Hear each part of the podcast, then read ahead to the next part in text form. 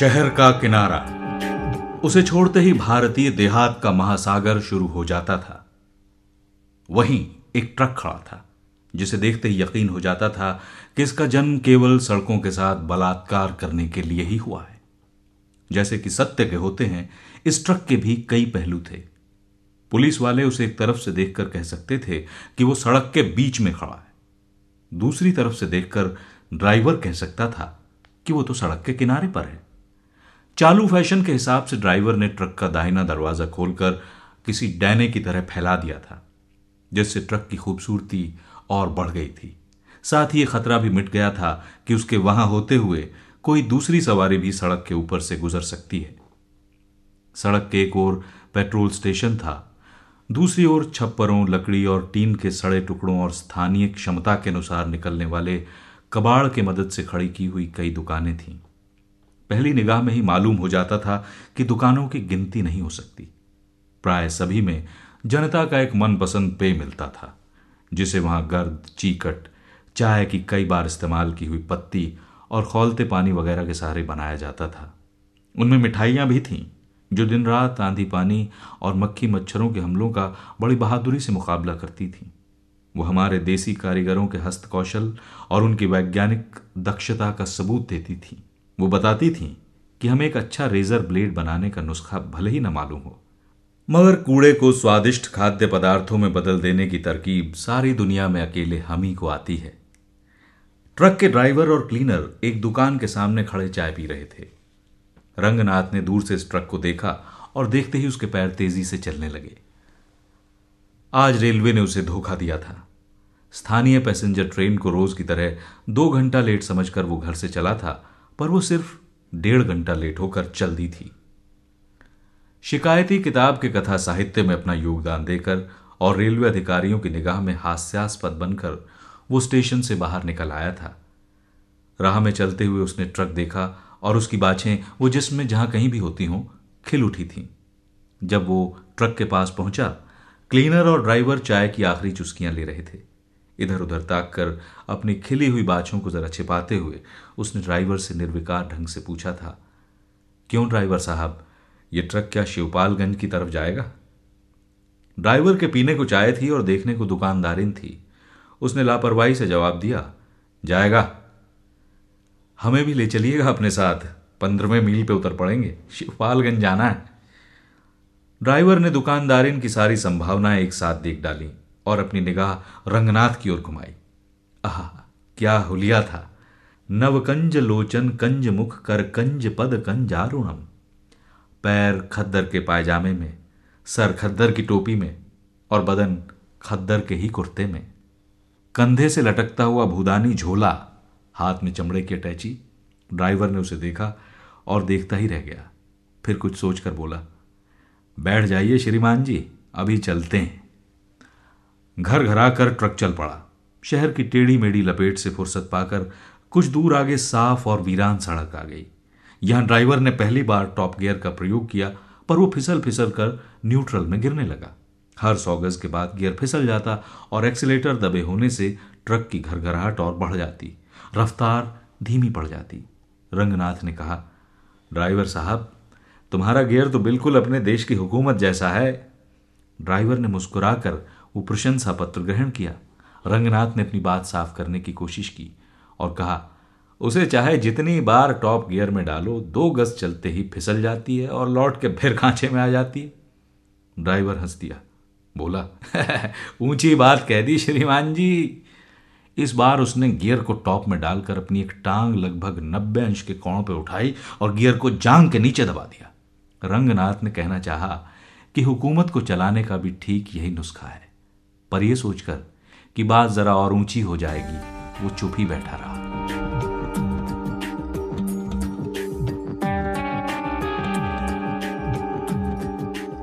भीखम खेड़वी के नाम से ही प्रकट था कि वो शायर भी होंगे। अब तो वो नहीं थे, मगर कलकत्ता के अच्छे दिनों में एक आध बार शायर हो गए थे। उर्दू कवियों की सबसे बड़ी विशेषता है उनका मातृभूमि प्रेम। इसीलिए बंबई और कलकत्ता में भी वो अपने गाँव या कस्बे का नाम अपने नाम के पीछे बांधे रहते हैं और उसे खटखटा नहीं समझते। अपने को गोंडवी, सलोनवी और अमरोहवी कहकर वो कलकत्ता, बंबई के कूप मंडूक लोगों को इशारे से ये समझाते हैं कि सारी दुनिया तुम्हारे शहर में ही सीमित नहीं है। जहाँ बंबई है, वहाँ गोंडा भी है।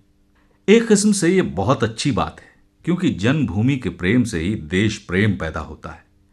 जिसे अपने को बंबई में संडीलवी कहते हुए शर्म नहीं आती। वही कुर्ता पायजामा पहनकर और मुँह में चार पान और चार लीटर थूक भरकर न्यूयॉर्क के फुटपाथों पर अपने देश की सभ्यता का झंडा खड़ा कर सकता है।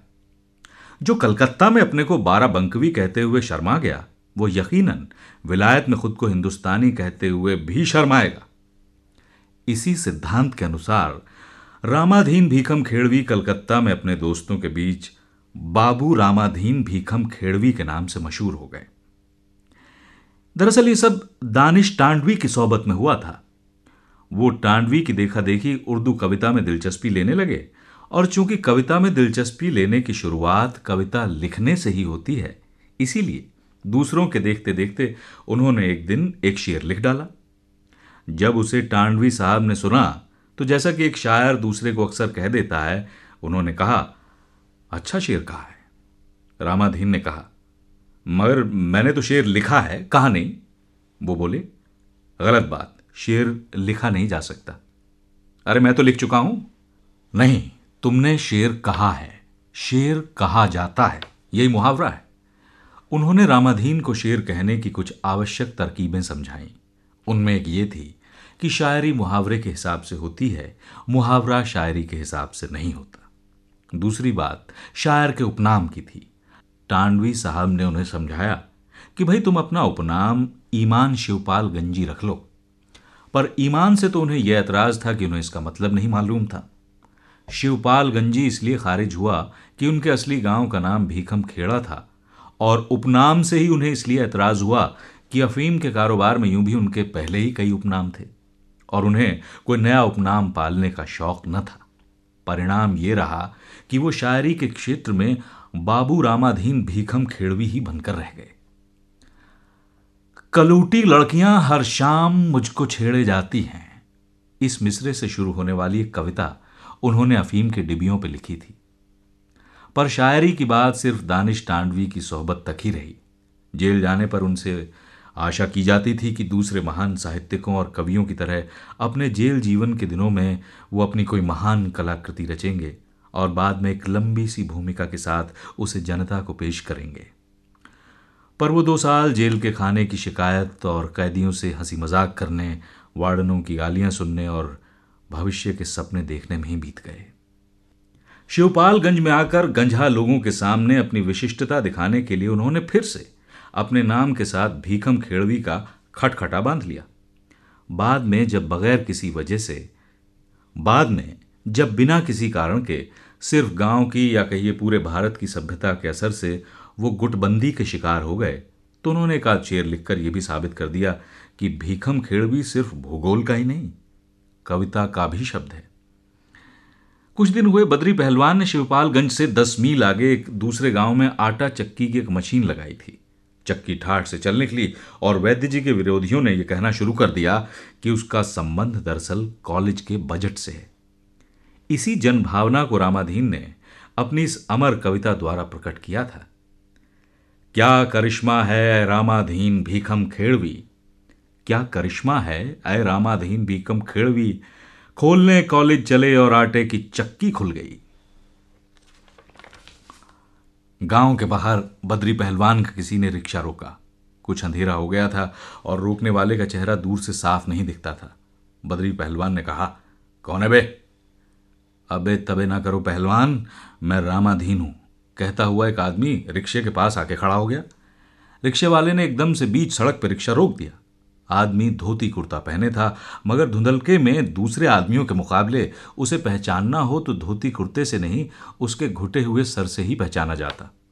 रिक्शे का हैंडल पकड़कर वो बोला, मेरे घर में डाका पड़ने जा रहा है, सुना? पहलवान ने रिक्शा वाले की पीठ में एक उंगली कोच कर उसे आगे बढ़ने का इशारा किया और कहा, अबे तो अभी से क्यों टिलो टिलो लगाए हो, हैं? जब डाका पड़ने लगे, बुला लेना हमें. रिक्शे वाले ने पैडल पे ज़ोर दिया, पर रामाधीन ने उसका हैंडल इस तरह से पकड़ रखा था कि उनके इस ज़ोर ने उस ज़ोर को काट दिया। रिक्शा अपनी जगह बना रहा। बदरी पहलवान भुनभुना गए। मैं सोच रहा था, कौन ससुरी आफत आ गई जो सड़क पर रिक्शा पकड़कर रांड की तरह रोने लगे। रामाधीन बोले, रो नहीं रहे हैं, शिकायत कर रहे हैं। वैद्य जी के घर में तुम ही एक आदमी हो, बाकी तो सब पंसाखा हैं। इसीलिए तुमसे कह रहे हैं, एक चिट्ठी आई है, जिसमें डकैतों ने मुझसे पाँच हज़ार रुपये मांगे हैं। कहा है, अमावस की रात को दक्षिण वाले टीले पे दे जाओ। बद्री पहलवान ने अपनी जान पे हाथ मार के कहा, मन हो तो दे आओ, न मन हो तो एक कौड़ी भी देने की ज़रूरत नहीं। इससे ज़्यादा क्या कहें?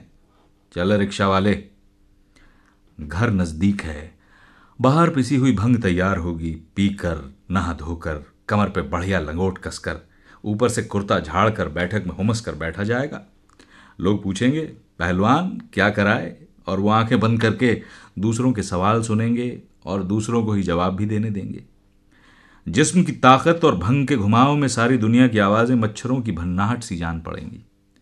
ऐसे ही सपनों में डूबते उतराते बद्री को इस वक्त सड़क पर यूँ रोका जाना बहुत खला। उन्होंने रिक्शे वाले को डबट कर दोबारा कहा, तुमसे कह रहा हूँ, चलो। मगर वो चलता कैसे? रामाधीन का हाथ अब भी आखिर रिक्शे के हैंडल पे था। उन्होंने कहा, रुपए की बात नहीं है, हमसे कोई क्या खा के रुपया लेगा? अरे, हम तो तुमसे सिर्फ़ इतना कह रहे थे रुपन को हटक दो। अपने को कुछ ज़्यादा ही समझने लगे हैं। नीचे नीचे चलें, आसमान की बद्री पहलवान अपनी जांघों पर ज़ोर लगाकर रिक्शे से आखिर उतर ही पड़े।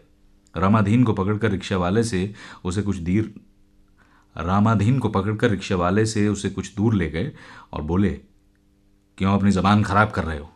क्या कर दिया रुपन ने? रामाधीन ने कहा, मेरे घर ये डाके वाली चिट्ठी रुपन ने भिजवाई है और मेरे पास सबूत है इसका। पहलवान भुनभुनाए, दो चार दिन के लिए बाहर निकलना मुश्किल है। उधर मैं गया और इधर ये चौंचला खड़ा हो गया। फिर कुछ सोच कर बोले, तुम्हारे पास सबूत है तो फिर घबराने की क्या बात? रामाधीन को अभयदान देते हुए उन्होंने कहा तो फिर तुम्हारे यहाँ डाका वाका ना पड़ेगा। जाओ, चैन से सो जाओ। रुपन डाका नहीं डालते। लौंडे हैं, मस्करी करी होगी। रामाधीन कुछ तीखे हो गए। सो तो हम भी जानते हैं रुपन ने मस्खरी की है। पर यह मस्खरी भी कोई मस्खरी है?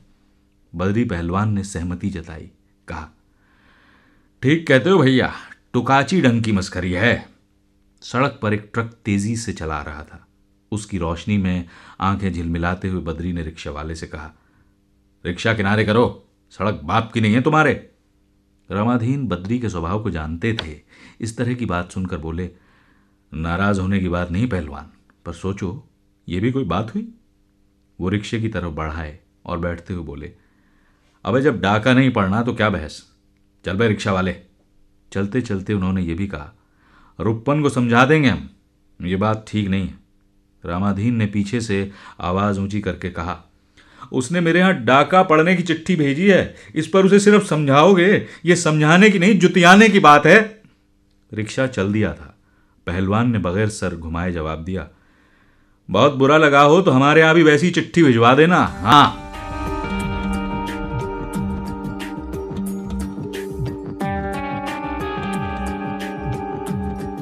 सवाल है, गुटबंदी क्यों थी? ये पूछना वैसा ही है जैसे पानी क्यों बरसता है। सत्य क्यों बोलना चाहिए? वस्तु क्या है और ईश्वर क्या है? वास्तव में ये एक सामाजिक, मनोवैज्ञानिक, यानी लगभग दार्शनिक सा सवाल है, जिसका जवाब जानने के लिए दर्शन शास्त्र जानने की ज़रूरत है और दर्शन शास्त्र जानने के लिए हिंदी का कवि या कहानीकार होने की ज़रूरत पड़ती है। हम सभी जानते हैं कि हमारे कवि और कहानीकार दरअसल दार्शनिक हैं, और कविता या कथा साहित्य तो वो सिर्फ़ यूँ ही लिखा करते हैं। किसी भी सुबुक सुबुकवादी उपन्यास में पढ़ा जा सकता है कि नायक ने नायिका के जलते हुए होठों पर अपने होठ रखे और फिर कहा, नहीं नहीं, निशी, मैं उसे स्वीकार नहीं कर सकता। वो मेरा सत्य नहीं है। वो वो तुम्हारा अपना सत्य है, निशी। और निशी का ब्लाउज जिसम से चू कर फ़ौरन ज़मीन पर गिर जाता है। और वो अस्फुट स्वर में कहती है, निकू, क्या तुम्हारा सत्य मेरे सत्य से अलग है? और बस इसी को ठाए कहते हैं।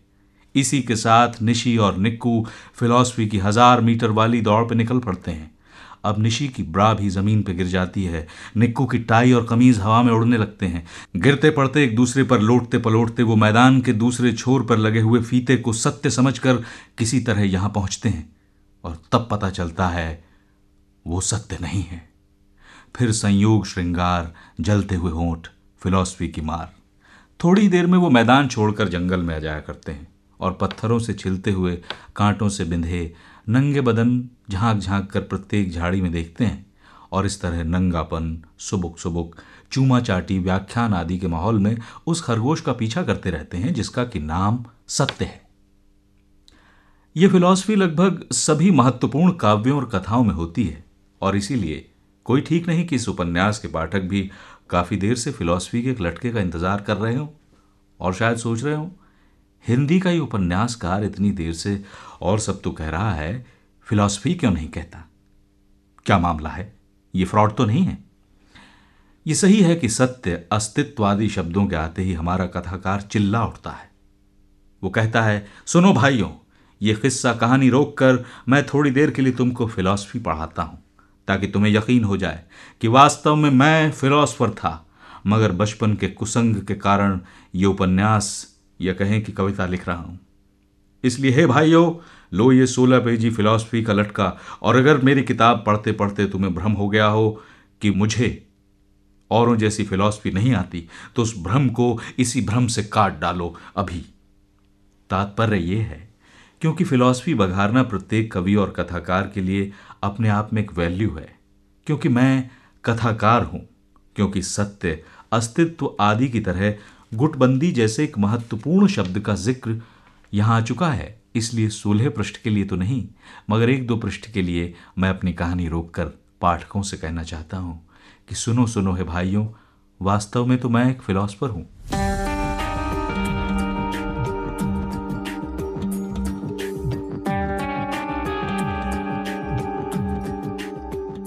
थोड़ी देर तक तस्वीर का अध्ययन करके उसने उसकी भावपूर्ण समीक्षा भी की और बोला, तबीयत होती है तस्वीर बनाने वाले को सौ जूते लगाएँ। प्रिंसिपल साहब हंसे। उनकी हँसी बताती थी कि रंगनाथ बेवकूफ़ हैं। वो बोले, जितना गुड़ घोलो, उतना ही मीठा होगा। तेली तंबोली की औकात ही क्या? टके की दुकान पे कोई साला पिकासो थोड़ा लटकाएगा।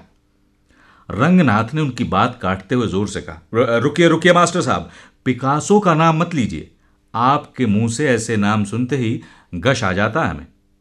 दोनों सड़क पे आ गए थे। और गायों और भैंसों की भीड़ में वायु सेवन करने लगे थे।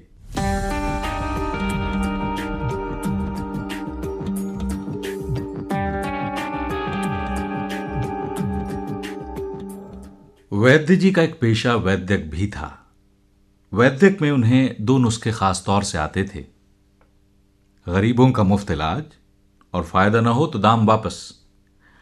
इन नुस्खों से दूसरों को जो आराम मिलता हो, वो तो दूसरी बात है। खुद वैद्य जी को भी आराम की कमी न थी। उन्होंने रोगों के दो वर्ग बना रखे थे, प्रकट रोग और गुप्त रोग। वो प्रकट रोगों की प्रकट रूप से और गुप्त रोगों की गुप्त रूप से चिकित्सा किया करते थे। रोगों के मामले में उनकी एक थ्योरी यह थी कि सभी रोग ब्रह्मचर्य के नाश से ही पैदा होते हैं। कॉलेज के लड़कों का तेजहीन, मरियल चेहरा देखकर वो अक्सर इस थ्योरी की बात करने लगते थे। अगर कोई कह देता कि लड़कों की तंदुरुस्ती गरीबी और अच्छी खुराक न मिलने से बिगड़ी है। तो वो समझाते तो वो समझते कि वो घुमाकर ब्रह्मचर्य के महत्व को अस्वीकार कर रहा है। और चूँकि ब्रह्मचर्य को न मानने वाला बदचलन होता है, इसलिए गरीबी और खुराक की कमी की बात करने वाला भी बदचलन है। ब्रह्मचर्य के नाश का क्या नतीजा होता है? इस विषय पर वो बड़ा खौफनाक भाषण भी दिया करते थे। सुकरात ने शायद उन्हें या किसी दूसरे को बताया था कि ज़िंदगी में तीन बार के बाद चौथी बार ब्रह्मचर्य का नाश करना हो तो पहले अपनी कब्र खोद लेनी चाहिए। इस इंटरव्यू का हाल वो इतने सचित्र ढंग से पेश करते थे कि यूँ लगता था कि ब्रह्मचर्य पर सुकरात उनके आज भी अवैतनिक सलाहकार हैं। वैद्य जी की राय में ब्रह्मचर्य न रखने से सबसे बड़ा हर्ज ये होता था कि आदमी बाद में चाहने पर भी ब्रह्मचर्य का नाश करने लायक नहीं रह जाता था? संक्षेप में, उनकी राय यह थी कि ब्रह्मचर्य का नाश कर सकने के लिए ब्रह्मचर्य का नाश नहीं होने देना चाहिए। उनके इन्हीं भाषणों को सुनकर कॉलेज के तीन चौथाई लड़के अपने जीवन से निराश हो चले थे, पर उन्होंने एक साथ आत्महत्या नहीं की थी, क्योंकि वैद्य जी के दवाखाने का एक विज्ञापन था। जीवन से निराश नवयुवकों के लिए आशा का संदेश। आशा किसी लड़की का नाम होता तब भी लड़के विज्ञापन पढ़कर इतने उत्साहित न होते। मगर लड़के जानते थे कि संदेश एक गोली की ओर से चला रहा है, जो देखने में बकरी की लेंडी जैसी है। पर पेट में जाते ही वो रगों में बिजली सी दौड़ाने लगती है। वैद्य जी ने एक दिन रंगनाथ को भी ब्रह्मचर्य के लाभ समझाए। उन्होंने एक अजीब सा शरीर विज्ञान बताया जिसके हिसाब से कई मन खाने से कुछ छटाक रस बनता है। रस से रक्त रक्त से कुछ और और इस तरह आखिर में वीर्य की एक बूंद पैदा होती है। उन्होंने साबित किया कि वीर्य की एक बूंद बनाने में जितना खर्च होता है, उतना एक आइटम बम बनाने में भी नहीं होता। रंगनाथ को यूँ जान पड़ा कि हिंदुस्तान के पास अगर कोई कीमती चीज़ है तो वीर्य ही है। वैद्य जी ने कहा, वीर्य के हज़ार दुश्मन हैं। और सभी उसे लूट लेने पर आमादा हैं। अगर कोई किसी तरकीब से अपना वीर्य बचा ले तो समझो पूरा चरित्र बचा ले गया। उनकी बातों से लगा कि पहले हिंदुस्तान में वीर्य रक्षा पर बड़ा ज़ोर था, और एक और घी दूध की तो दूसरी तरफ़ वीर्य की नदियाँ बहा करती थीं। उन्होंने आखिर में एक श्लोक भी पढ़ा, जिसका मतलब था, वीर्य की एक बूंद गिरने से आदमी मर जाता है, और एक बूंद बचा लेने से ज़िंदगी हासिल करता है। संस्कृत सुनते ही सनीचर ने हाथ जोड़कर कहा, जय भगवान की। उसने सर ज़मीन पे टेक दिया और श्रद्धा के आवेग में अपना पिछला हिस्सा छत की ओर उठा दिया। वैद्य जी और भी जोश में आ गए और रंगनाथ से बोले, ब्रह्मचर्य के तेज का क्या कहना? कुछ दिन बाद शीशे में अपना मुँह देखना, तब क्या होगा तुम्हें। रंगनाथ सर हिलाकर अंदर जाने को उठ खड़ा हुआ, अपने मामा के स्वभाव को वो पहले से जानता था। रुप्पन बाबू दरवाजे के पास खड़े थे उन पर वैद्य जी के भाषण का कोई असर न पड़ा। उन्होंने रंगनाथ से फुसफुसाते हुए कहा, मुँह पर तेज लाने के लिए आजकल ब्रह्मचर्य की क्या ज़रूरत है? अबे वो तो क्रीम पाउडर के इस्तेमाल से भी आ जाता है।